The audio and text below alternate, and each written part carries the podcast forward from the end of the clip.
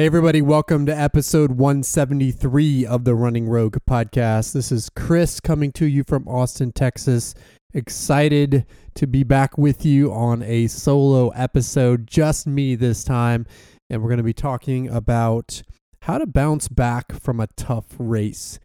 I've had a few athletes going through this recently, either because they just had a tough race or maybe they had a tough race last fall and they're reloading now to try to get that redemption and they're struggling a little bit with letting go of that last tough race. So we're going to talk today about how to process a tough race not only in the moment but also then move past it in training and then when you do get to that redemption race make sure you have the right mindset going into it.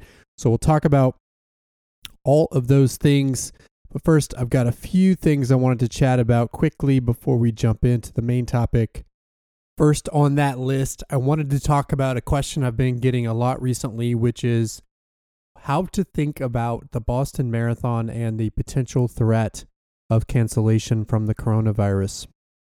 Right now, you can get updated directly from the BAA on their latest response to the coronavirus. The last update they put out was on March 6th, which basically says that they're just working with local agencies and other government agencies to try to figure out the right way to plan for a successful 2020 Boston Marathon.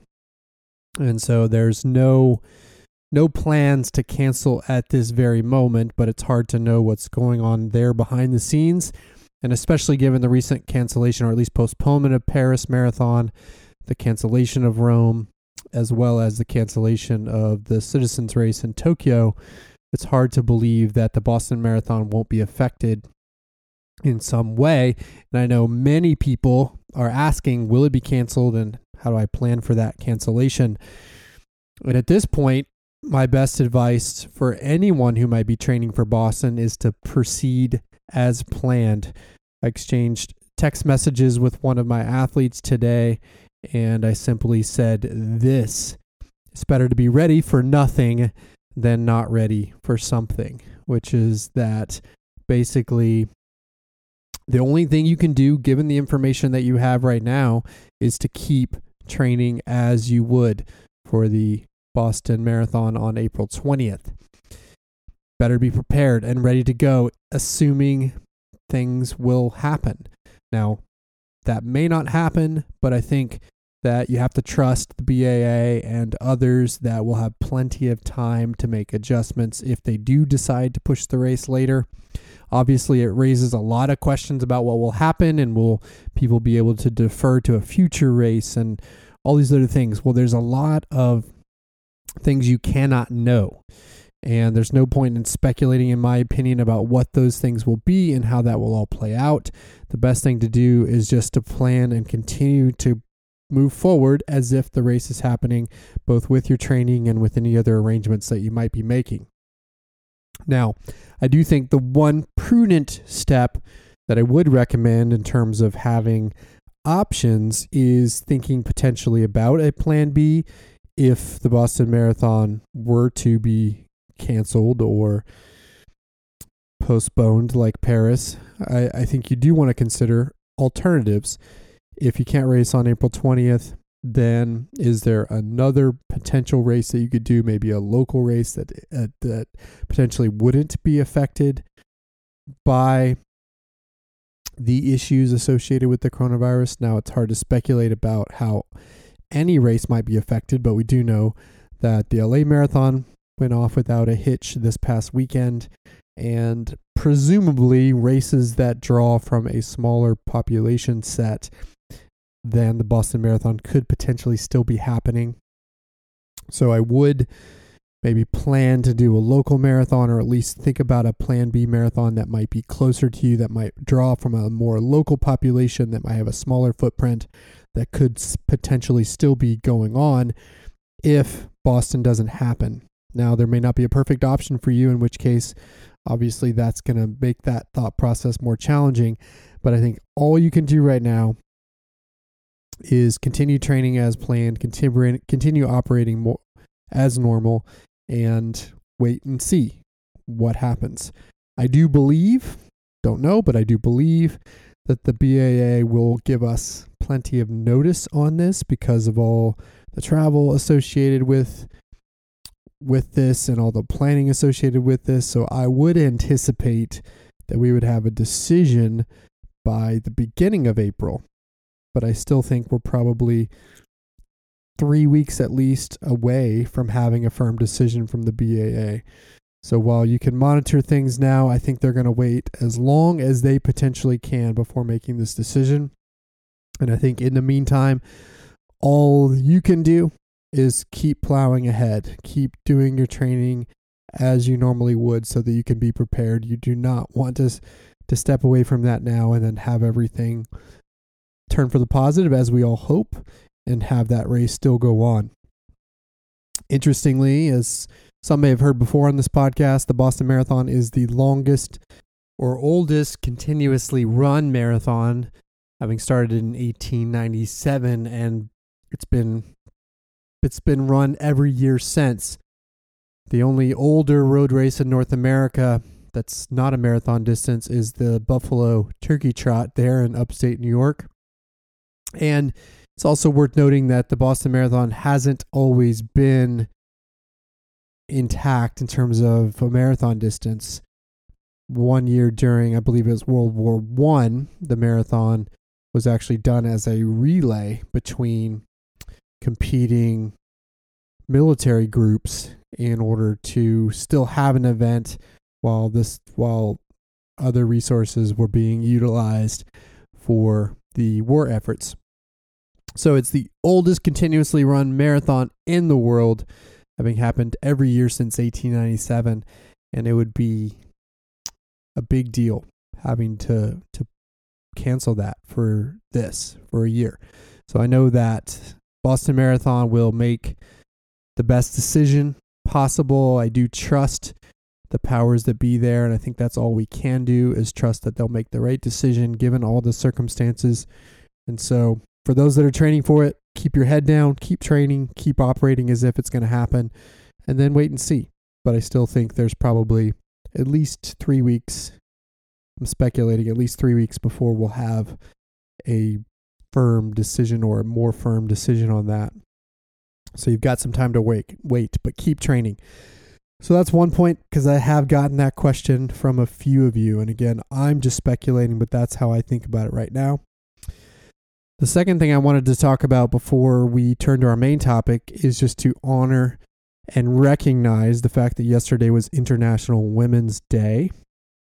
And this, by the way, is Women's History Month to me important to recognize that and to acknowledge those women in our lives who are leading and inspiring us. So I wanted to give a few shout outs to a few women in my life in honor of International Women's Day that inspire me, that drive me on. And this is by no means an exhaustive list, but first just wanted to recognize my wife, who is one of the smartest people I know and also one of the best I know at connecting with people and having empathy for people. And that's a characteristic of hers that I really admire. But she's someone who is a partner, certainly in our relationship, both as an equal in our relationship, but also an equal as parents to our three kids. And she supports me in my pursuit of my passion in this career that I've chosen in the sport of running. And it hasn't always been easy to make the shift from my more corporate job 10 years ago to a career that's been focused on running and my passion for changing lives through this sport. That hasn't always been easy, but she has supported me through all of it. And I couldn't be more thankful of that support. So shout out to my wife for being my better half and for helping me with all that I do. Then I want to give a shout out to some other women in my life that I really are inspired by, or at least that I maybe follow and watch. First of those would be a group. The U.S. women's national team for soccer is, and, and there are certainly individual names on that team that I can point to as inspirational. But I think if you follow that team at all, you will find that every single player on that team is inspirational for a whole host of reasons from Megan Rapinoe and her brashness and her panache and her the way she plays with confidence and the way she speaks with confidence about topics that are really important and relevant and how she's an advocate not only for herself and her teammates but for those that need to be advocated for and that's just one example but there are many on that team they're currently playing in the She Believes Cup. So I got to watch a game of theirs yesterday that was a hard fought, tough 1 0 victory against Spain. And the way they play so fearlessly and with such teamwork, all the while, while they're fighting this fight for equal pay, that no doubt takes attention away from the game, is just really, really inspiring to me. So Shout out to the U.S. women's national team. I believe everybody should be a fan, and if you dig into their stories, you will be. They play again this coming Wednesday night against Japan to finalize or to finish that She Believes Cup tournament. And if they get a tie or win, then they'll have the victory again. And I think the U.S. women's national team, to me, is a team that if they're playing, I am watching. I'm going to put it on my DVR or I'll watch it in real time. I don't care whether it's the World Cup last summer or anything else they're inspiring to watch. So would encourage you to follow them if you don't already. Then turning to some running with some running women that I'm inspired by. First I'll mention Desiree Linden because of what I think she represents as a as a leader in our sport. She is to me the perfect perfect example of how hard work and integrity and doing things the right way can lead to a powerful, inspiring, and fulfilling career and life. And does with her mantra of keep showing up and her ability to just keep showing up and then get that victory in Boston two years ago. But whether or not she got that victory, I think she's still inspiring because she shows up. She's the same person every single time you hear somebody talk to her or whenever she's interviewed, you know she's doing the work behind the scenes. She may not have the most talent, but she just keeps doing the work, executing on her plan, executing consistently in races. And it's it's inspiring. I think about Des when I don't want to run, when the alarm goes off and I don't want to get up, when I don't feel like doing that workout or those extra miles. I think about Des because I know Des is showing up. She's doing the work. And when she does the work, she gets the results, maybe not every time, but eventually she gets them. And I think it was also inspiring to see her get fourth at the Olympic marathon trials, the the agonizing fourth place position, and yet still show class and still be so happy and proud of those other top three and still you know while admitting disappointment still talk about how she's going to keep working she's got boston next so shout out to des linden for international women's day also wanted to shout out to my co-hosts for the clean sport collective podcast shanna burnette kara goucher two women that ha- it's been such an honor to work alongside them for that cause. Shanna, I don't think gets the recognition that she deserves. She operates behind the scenes. She's Kara's agent, but also Kara's advocate, and has at her own at her own will become this clean sport advocate. She's the one that's responsible for cle- creating Clean Sport Collective filing all the paperwork to get that to be a nonprofit, helping coordinate all the details of that behind the scenes without anybody watching so that we can create this platform for talking about clean sport on the podcast.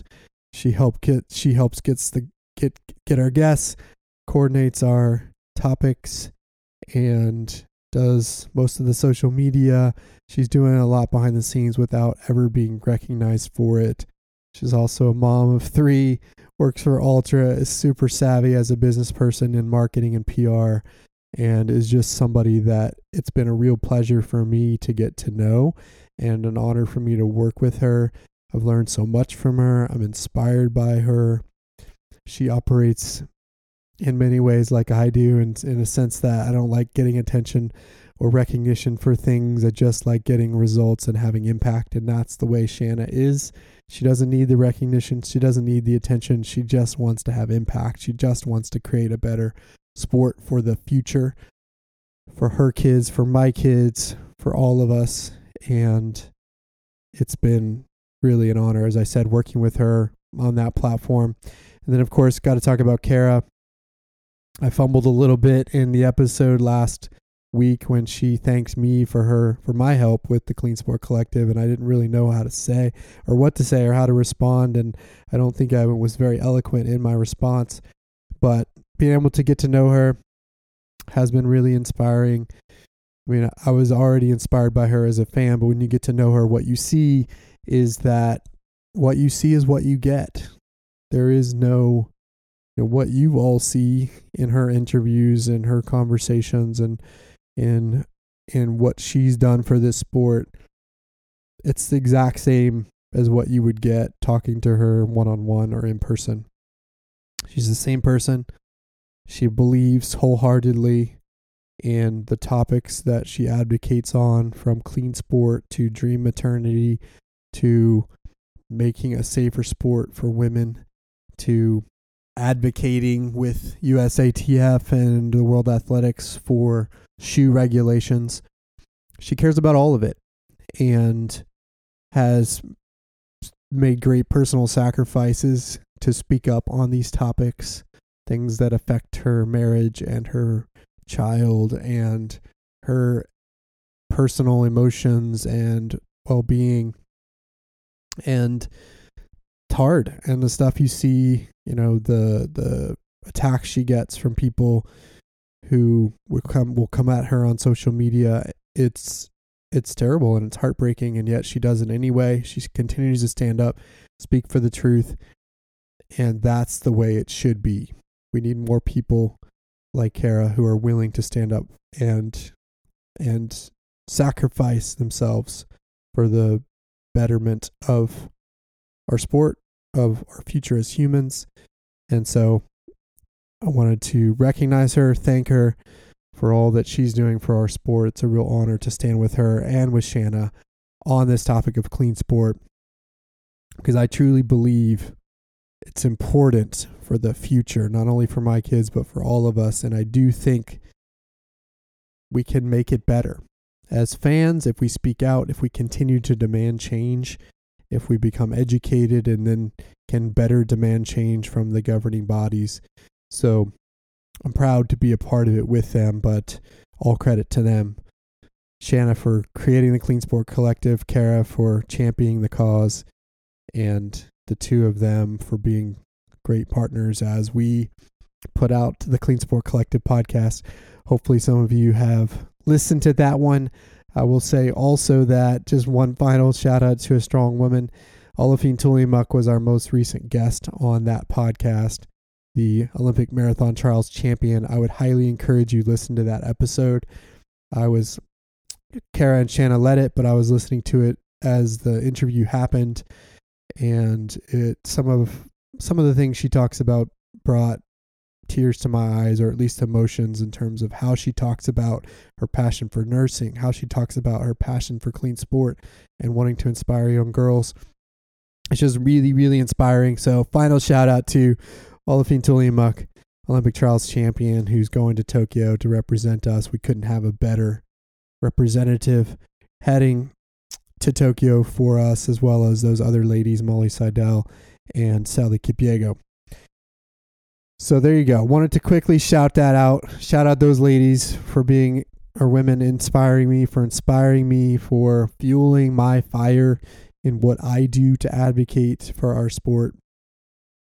And then, you know, I can't help but add one other note to my dudes, to my to the the men out there, to the guys that are listening. I think sometimes, and believe me, there are times when I fall into this trap as well,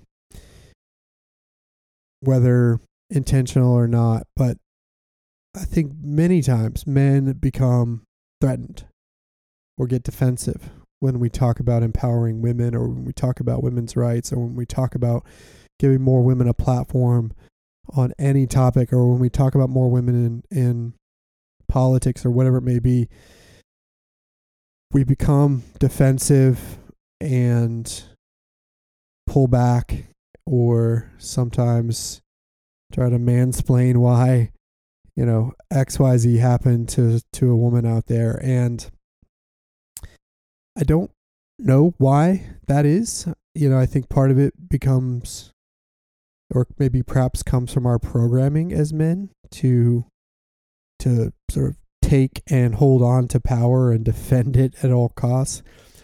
But I've been trying in my own head, and hopefully you guys hear it coming through in the podcast to change my orientation when I see a strong woman, a strong woman advocating for something or talking about something or telling her own story.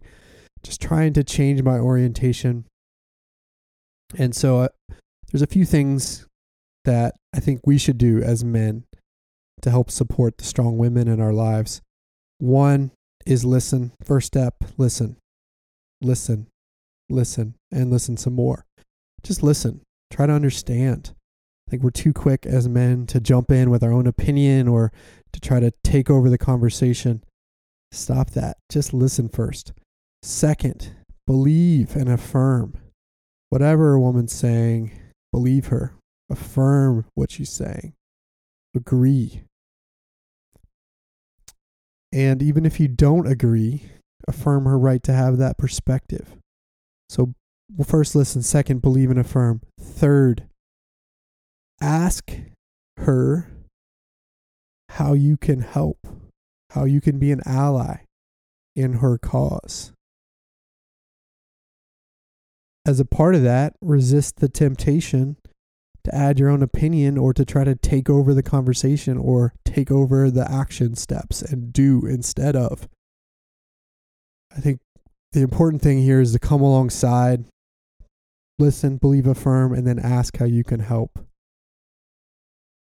Be a servant to the women, the strong women in your life that have a cause, that have something to say.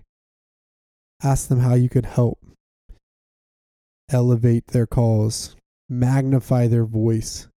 Let them take the top of the podium, the top step. Let them speak their truth and stand alongside or even below or next to and just help however she tells you that you can. And that's all we can do. Or that's the best, I think, thing that we can do.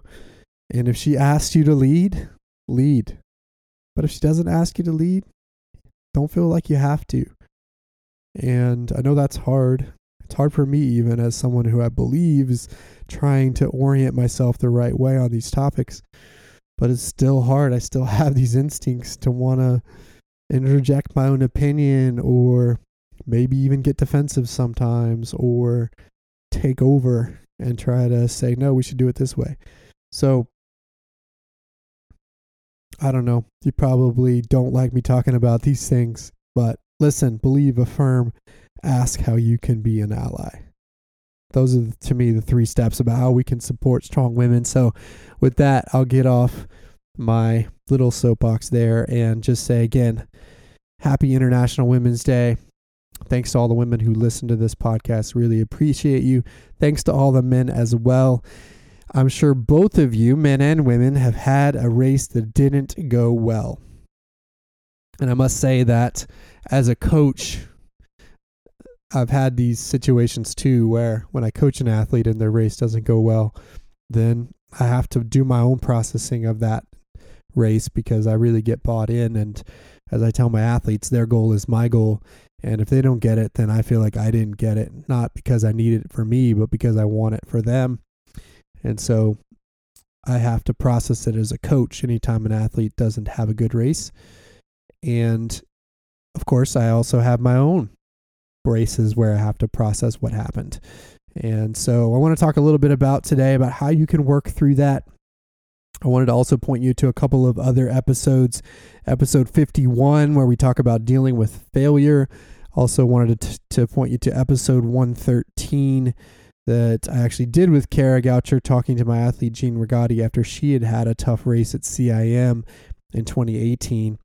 Those two episodes, I think, also provide some tidbits and nuggets that I think would be helpful for those that might be processing a tough race. But wanted to cover it a little bit more explicitly and pointedly in this episode as a dedicated topic. So here we go. I'm going to kind of divide this into three parts of the discussion. First is what to do immediately after. Second is how to process it once you've gotten through those those those immediate emotions and then what to do getting back into training. And then third, how to approach your redemption race. How do you turn a negative and a positive and put that fear aside from that tough race before and make sure it doesn't happen again? And of course, that's no guarantee that it won't because sometimes we have a string of these results that don't quite go our way and uh, and and that happens that's normal but again all these steps will still apply in those situations as well. I also wanted to before i jump into that kind of immediate aftermath after a bad race i also wanted to set the appropriate context which is that I think oftentimes as athletes, we get very focused on our last result and we define ourselves, so to speak, on our last result when really it's the body of work that matters. And so for me, as, as just one example, between 2004 and 2014, I did not PR in the marathon. It, it took me 10 years to get another marathon PR after my PR in 2004. From 24 years of age to 34 years of age. 10 years. Now, on the surface, you look at that and you say, well, Chris, you just you didn't get any better. You hit a 10 year plateau. And, you know, with those two data points, you know, a race time from 2004 and a race time from 2014, you might be able to draw that conclusion and just say, ah, yeah, you you you plateaued. You were as good as that for those ten years. But really, when I, when I dig underneath it, the, the story is much deeper and richer than that. Because in spite of the fact that I didn't have a PR in 10 years for the marathon, I had PRs at a lot of distances. I also was doing over that time building my mileage and being able to do more training than I had ever done. I was building a foundation with my training that still serves me today over those 10 years. And just one race distance got the best of me for those 10 years for a variety of reasons. Some of that's because I stepped away a little bit from the marathon for part of it. Had a little bit of a triathlon phase where I was doing some half Ironmans and being less focused on the marathon.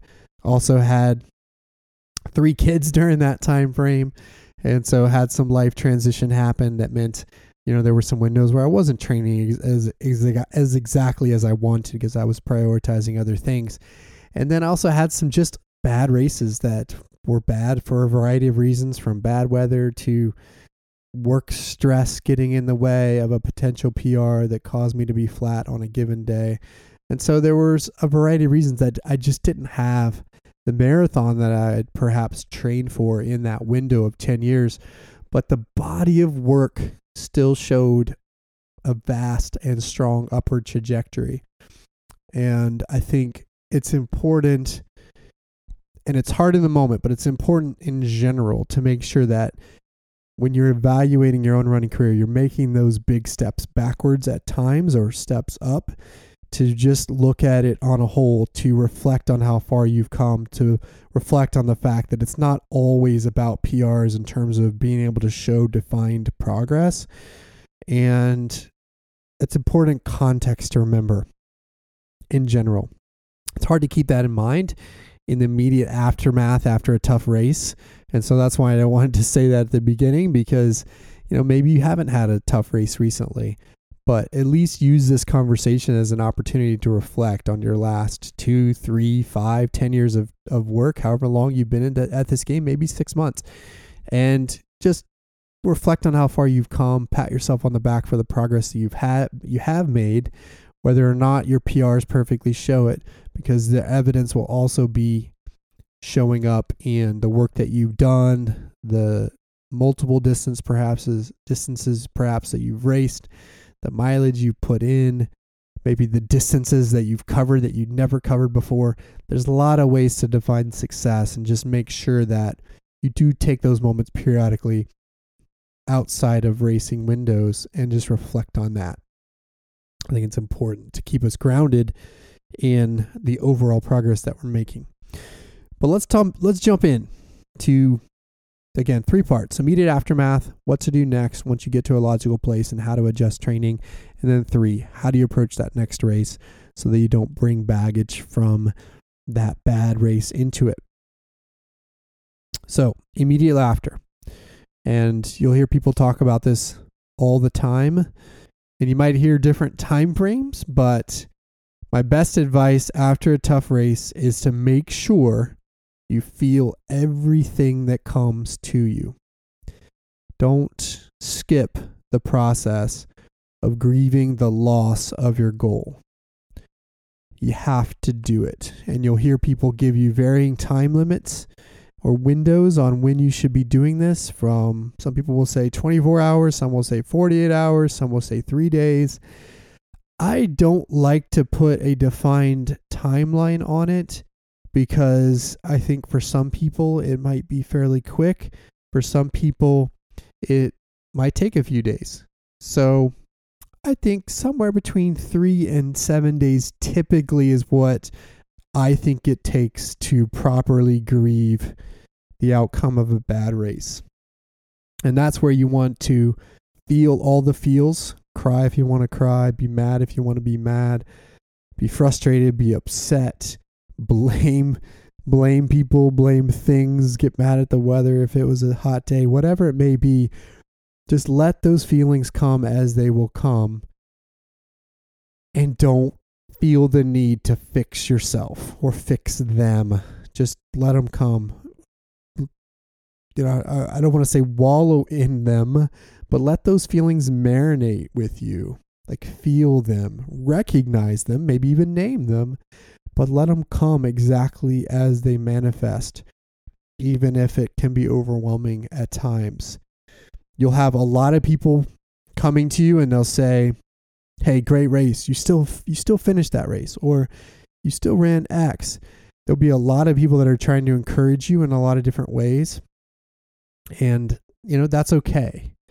That's okay. I think all you can do in those situations is recognize that they're trying to to be helpful. They're trying to be nice. I don't think there's any point in getting mad about anybody that's trying to encourage you after a tough race. But it is okay, I think, to acknowledge it, acknowledge what they're saying, thank them for it, and then perhaps set it aside for now. Like I think of it like a gift you get for Christmas, for your birthday you know, accept the gift, accept that encouragement, accept that that commentary, that hug, whatever it may be, accept it, open it, look at it, and then decide in that moment what to do with it. You know, you may not be at a place where you're ready to take that encouragement and really let it encourage you. If you're not there, that's okay. Take that gift, set it aside. Set it aside for later. Because there will be a time when you're more ready to accept that.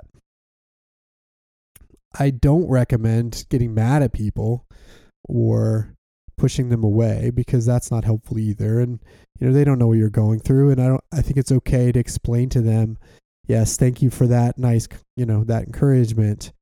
I'm just not quite ready to process it yet. So be real. Don't be fake. But don't be mad either because all of those people in your life are there for a reason. They support you for a reason, and they'll be there once you get through your immediate grieving process. and you don't want to push them away. But at the same time, it's okay to acknowledge that what they're telling you may you may not be ready to hear. So accept that gift, open it, maybe set it aside, thank them for it. And then when you're ready, you can come back to it. And again, you can very openly tell them, hey, I'm not ready to accept that yet, but I really thank you for that encouragement. So give yourself the time to grieve. One thing I recommend during the grieving process is to try to capture some of those thoughts formally in some way. Do it, write write notes down, even if it's a bit haphazard or without much organization. It doesn't have to be profound, but just acknowledge and document those things that you're feeling. I think that acknowledgement process, that documentation process, whether you like to journal or whether it's just notes in your phone, I think it's helpful to later helping you process those emotions. So feel all the feels and acknowledge it. That's step one. There's nothing more you can do in those early stages. I would, while you're doing that, resist certain natural temptations that will come. In that first initial three to seven days, you should be doing nothing more than recovering from your race and just feeling all those emotions as they come. Staying present in those emotions. Do not, do not plan, go into planning mode. Do not go into immediate problem solving mode. Do not sign up for that race a week later or two weeks later that may or may not be appropriate, but that just might be that gut reaction, that initial impulse of I just need to go get another attempt at this so that I can get that bad taste in my mouth out from that tough race. So grieve, feel all those feelings, acknowledge those feelings, write them down so that you can process them later, but don't sign up for another race. Don't think too much about what you could have done differently. Don't think too much about how to change your training or what race to do a year from now. You need the space to get to a more calm, more logical, more measured place. And while you're feeling all those emotions, you're not there. So while those while you're getting through those first 3 to 7 days, just feel, don't plan, and don't sign up for that reaction race. That's a bad reason for a lot of reasons.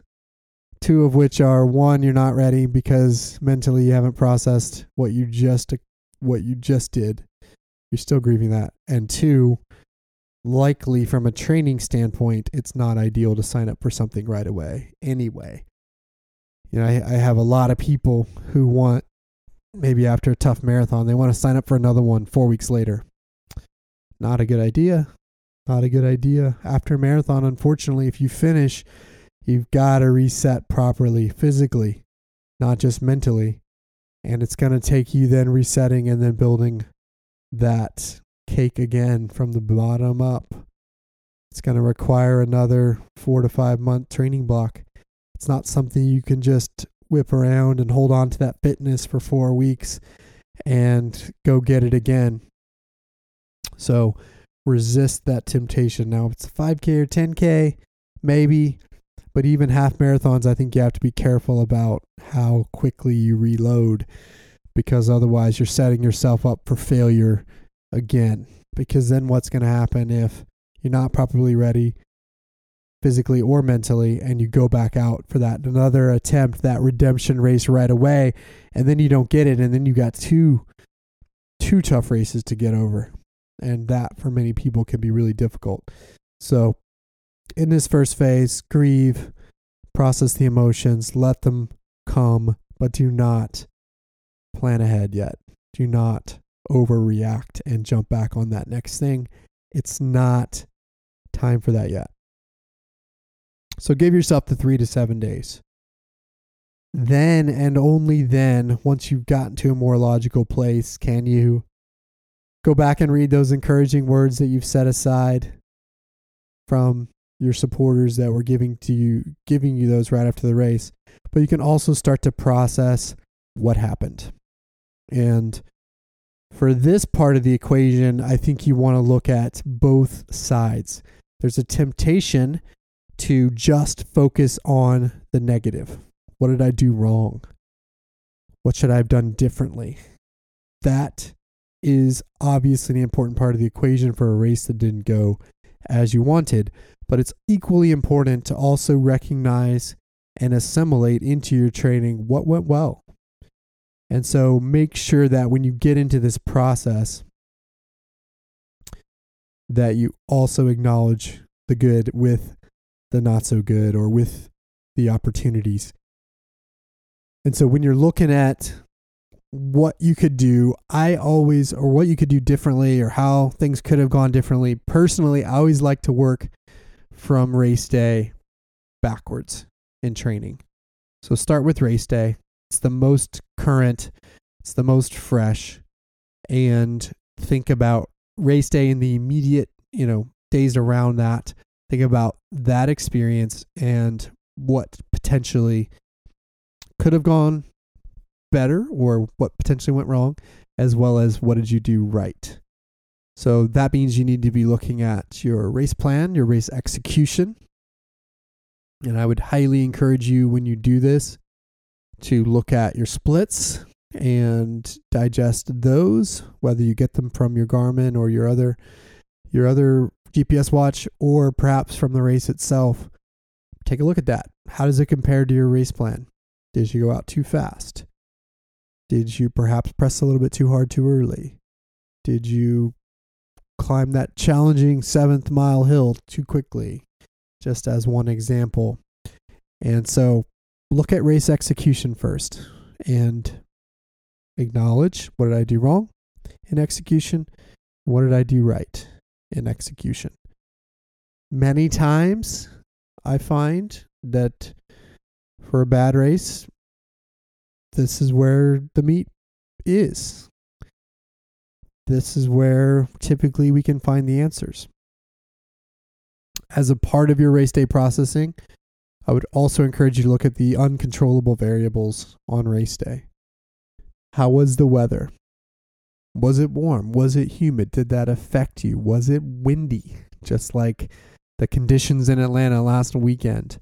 Was there anything from the uncontrollable variables that may have affected you. At the Austin Marathon this year, we had a 40 minute delay in the start. And as I've talked to people that did the half marathon that day, I found a pretty consistent trend that it was more difficult for the half marathoners to start after standing in the crowd for 40 minutes than it was the marathon because of the way that delayed start affected the legs. They tightened up. They weren't it was more difficult to get down to half marathon pace from a standstill start after 40 minutes in the crowd than it was for the marathon, where at least in the marathon we had a little bit more time and we were going a little bit of a slower pace for our initial miles. So it ended up not being such a big deal from my observations for the marathoners, but the half marathoners really struggled with it because going from a standstill to half marathon pace was more difficult, especially given the fact that the temperatures were a little bit warmer after that 40 minute delay. So that was an external factor that has to be looked at and considered. And there may be others. But think about race day. What went well in your execution? What could have been better with your execution in terms of your splits versus your plan? And were there any uncontrollable variables that might have caused issues? I can tell you one example for me is I did a race in 2015 and it was the the glorious Martian Marathon. And the Martian Marathon was a race that was happening in the spring and actually that year happened to be the same weekend as the Boston Marathon. Came into the race super fit, was trying to run something around 243 or so that day. Ended up running 247 on a day where the temperatures warmed into the 70s by the time I finished. And in the moment, me and several other of the rogue runners that happened to be there that day, just gosh, we beat ourselves up so hard for not getting what we wanted that day. And we questioned everything that we did in training. And some of us even tried to turn around and sign up for other races right away. It was just a really frustrating day for those of us that were in the group that did the race that year. And all of it un- irrational, all of it irrational. As I think about that race now, I ran, ended up running 247.02, I think it was. That is now just about 30 seconds, sorry, a minute and 30 seconds slower than my current PR that I ran in Houston in 2018. And now that I reflect on it, given the weather of the day, I think that may have been the best marathon I've ever run. And there was nothing wrong with what we did in pre- prepping for that race. The only thing that went wrong was the fact that the weather was completely out of our control. And so, if I'd properly processed that race, recognizing that the training went well, execution went well on race day, I just got beat by the heat that day. Then I wouldn't have maybe beat myself up so much and thought, I needed to change so much in training, which ultimately I was able to get to a good place on that. But it just, I needed to have that proper perspective that on that day, external factors were stronger than anything else. So, so think about that as well. Again, we're talking about race day execution and then working back into the training program. And as you think about your training program, you know, there are different variables to think about there. In general, I think most of the time we're probably harder on our training programs than we should be. But the first question really is got to be, you know, how consistent was I? You know, how consistent was I? Was it the program or was I inconsistent for whatever reason? And if you were inconsistent, why? Was it a nagging injury that popped up and took you out a little bit and and then you can dig into that and say how you know was I managing that injury in the best way that I can? Was I recognizing the early signs of it so that I could get that prehab started to prevent it from taking me out? Or perhaps maybe I didn't do those things and then it took me out for longer than it should have. Was there some life and scheduling stuff that got in the way? You know was I able to be consistent? And if not why not to beat yourself up, but just to objectively say what's in the way, what's keeping you from being as consistent as you can be. So that's something to ask. And then, you know, as a part of that, you know, is there anything in training that you need to tweak? Should it should you be doing more mileage? Should your quality workouts look a little bit different? Should your recovery be more appropriate in that maybe you need to slow down on those easy runs so that you can get the most on those quality days or get the most out of your long runs? How did all of those variables fit together? In general, my best advice, though, is to not make major tweaks in training. Now, it's one thing if you're going from one coach to another and that other coach has a different philosophy and maybe there are some, you know, wholesale changes you're making as a part of that transition. That's one thing. But if you have an established coach that you believe in and trust, and or if you're following a program online or through some other means that you believe in and trust and maybe has worked for you in the past, then I would tell you to resist the temptation to overreact or to make wholesale training changes. I just typically don't think that's productive or healthy. Rather, I tend to like to see athletes tweak things around the margin, maybe make small adjustments here or there that allow you to get the most out of yourself. That is typically where the magic is. Is not in wholesale changes, but in small tweaks to your program in order to get the best out of yourself and by the way, as I mentioned earlier, when you're recognizing those small tweaks, also make sure you're recognizing all the victories that have come with you in the training block. Maybe you ran more miles than ever. Maybe you nailed that workout before the big race. maybe there's a lot of evidence that you were in in good shape going into your race and and those things might outweigh those those positives from your training block might outweigh the small little tweaks that you need to make. So don't make wholesale changes. Resist that temptation in general. It's likely not going to be where the magic is. So, you know, again, as I, as I mentioned, as a part of that, you want to look at recovery. The last thing I want to say as a part of considering changes to your training is that it's entirely possible that you should do nothing different because of the outcome of your race. It's entirely possible that you should do nothing different. I like to say there are training results and there are racing results. In the ideal world, those two things sync up magically, and you're able to you know, have rainbows and unicorns singing in great harmony over the fact that you had the perfect training block and the perfect PR at the end or personal best. The reality is, those things don't always happen, but you can have a really good, maybe not perfect, but a great training block and still not have the race result match. That is possible, and not only is it possible, it happens a lot for a whole variety of reasons. And so there's a temptation to throw the baby out with the bathwater when you're making these looks when you're taking these looks at training. But most likely, that training that you were doing is exactly the same training that got you to another PR in a different race or that got you to another good outcome in a different situation. And so it's more likely that you need, again, tweaks around the margins, or maybe in some cases that you don't need to change anything to do with your training. You just need to keep plugging, keep working, and give yourself that opportunity to line up again and have another shot at it. And so don't forget that part of the equation. Do not throw the baby out with the bathwater. Most likely, you just need to be consistent with the work that you're doing. Make small tweaks around the margin make small tweaks around race execution to get that more right, and then give yourself an opportunity for more at bats. So that's the middle part process.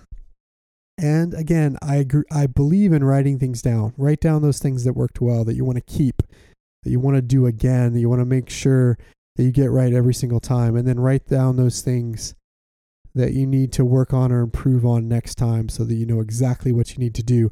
And if that list has nothing on it because the weather was just hot and you got a bad break, then that's okay too. Recognize that yeah, maybe you just need to get have better luck with the weather and that's okay.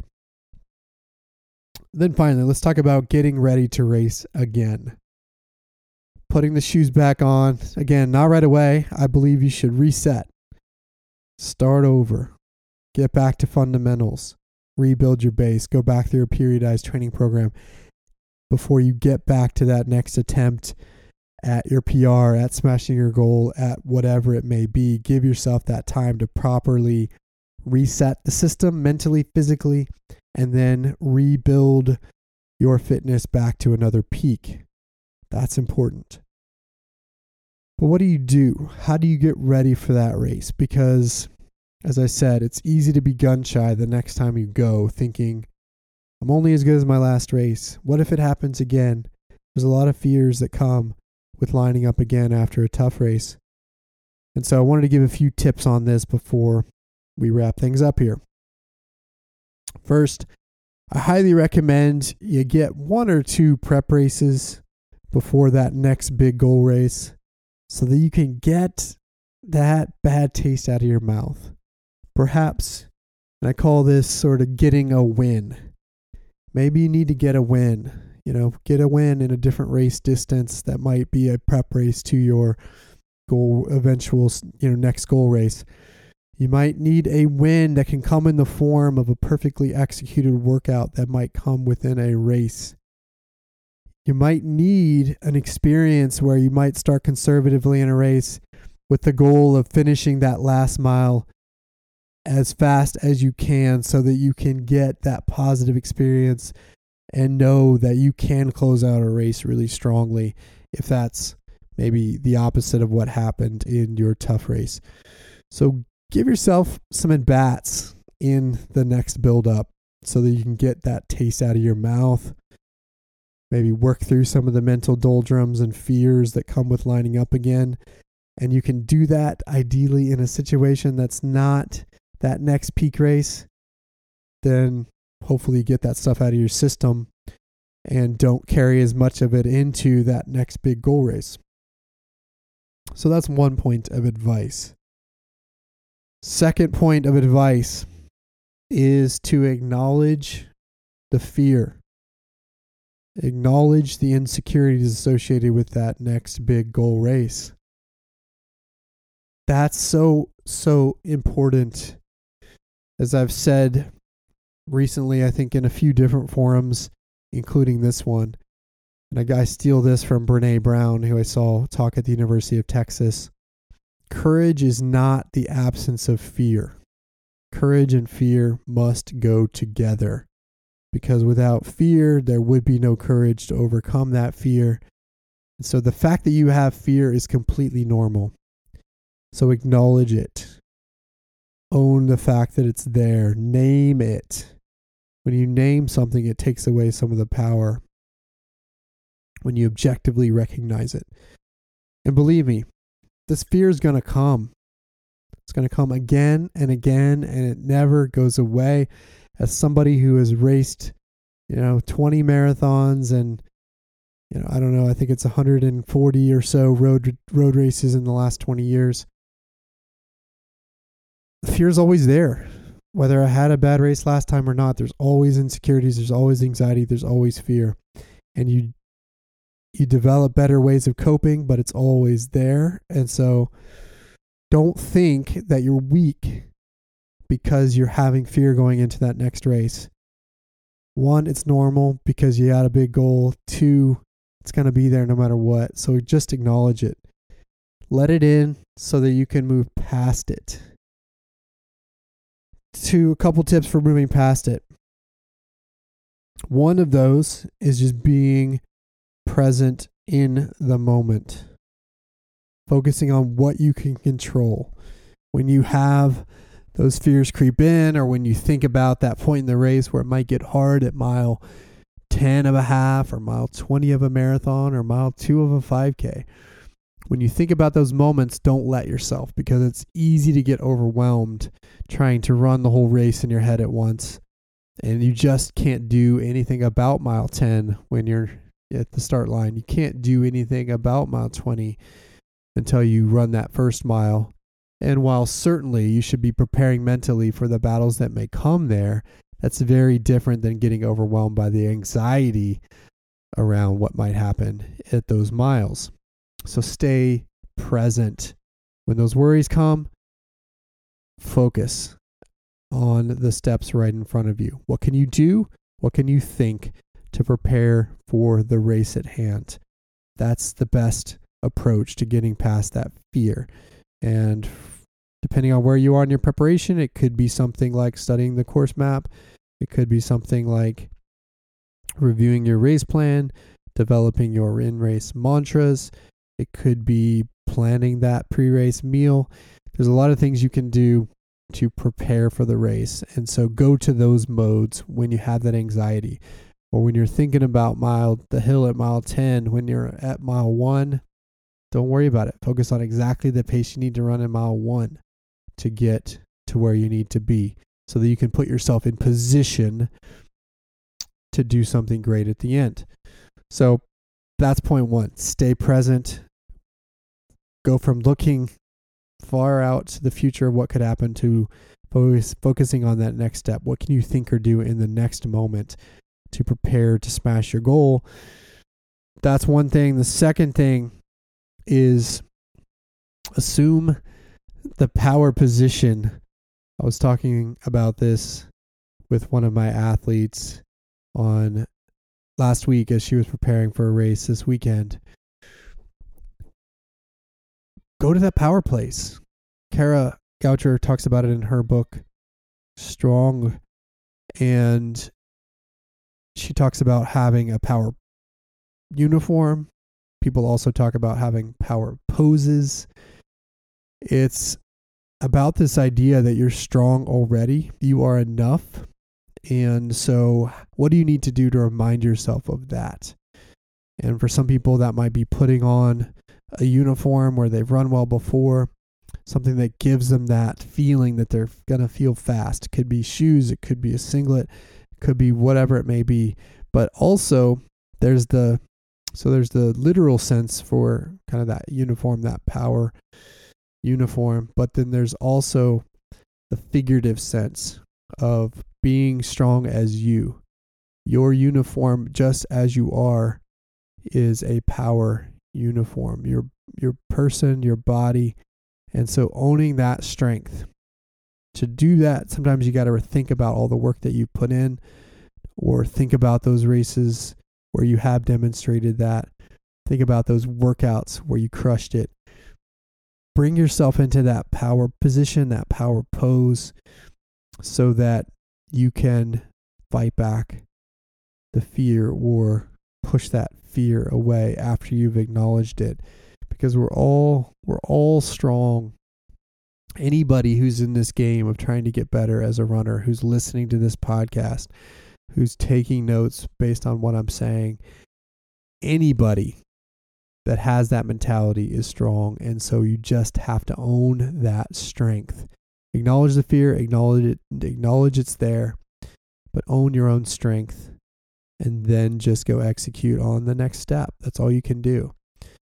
So that's my best advice about how to get ready for that next race hopefully it goes well and you get that PR. The athlete that I was talking to last week, she got it. She did it. Everything worked out as we had discussed. But sometimes it doesn't happen. Sometimes people have a string of bad races. I know it's happened to me and it will happen to others. And with each one of those bad races, it can be more discouraging. But I would encourage you to go back through these same steps grieve, figure out those initial or let those initial emotions come while not making rash decisions. Process it all. Make small tweaks, but get back to doing the work. Get back to training and then step up to the plate again. That's the only way. Some would say, you know, the some would say that the key to success is to fail more. And so you got to give yourself that next chance. Don't be afraid to line up again and toe the line as many as it times as many times as it takes to get that goal. For me in the marathon back in 2004 and 2014, it took me 10 years. I think that was 8 or 9 marathons before I got another PR, but I kept showing up, kept toeing the line. Sure, I had fears that I might never PR again, but ultimately I did and I have since. And I believe that there are more still to come because I kept doing the work, kept showing up, as I talked about, Des says. That's all you can do. And if you love and fall in love with the journey and the process as much as the outcomes, then that becomes a little bit easier. But again, the only way to get that next outcome is just to keep doing the work, put your head down, and give yourself that next opportunity. So hopefully you will all do that. And for those that haven't had a tough race recently, just know that they may come, file this one away, and put it to work when you need it, or maybe pass it on to somebody who needs it, you who you know that may have had that tough race recently. Just give them a week to process their emotions first. Anyway, that is how I'm going to wrap this one up. 173. Thanks to all of you for listening. As a reminder, you can now support us on Patreon if you go to patreon.com forward slash rogue running. You can also find out more information about Rogue at roguerunning.com or follow us on Instagram, Twitter, or Facebook at Rogue Running. Until next time, we will talk to you soon.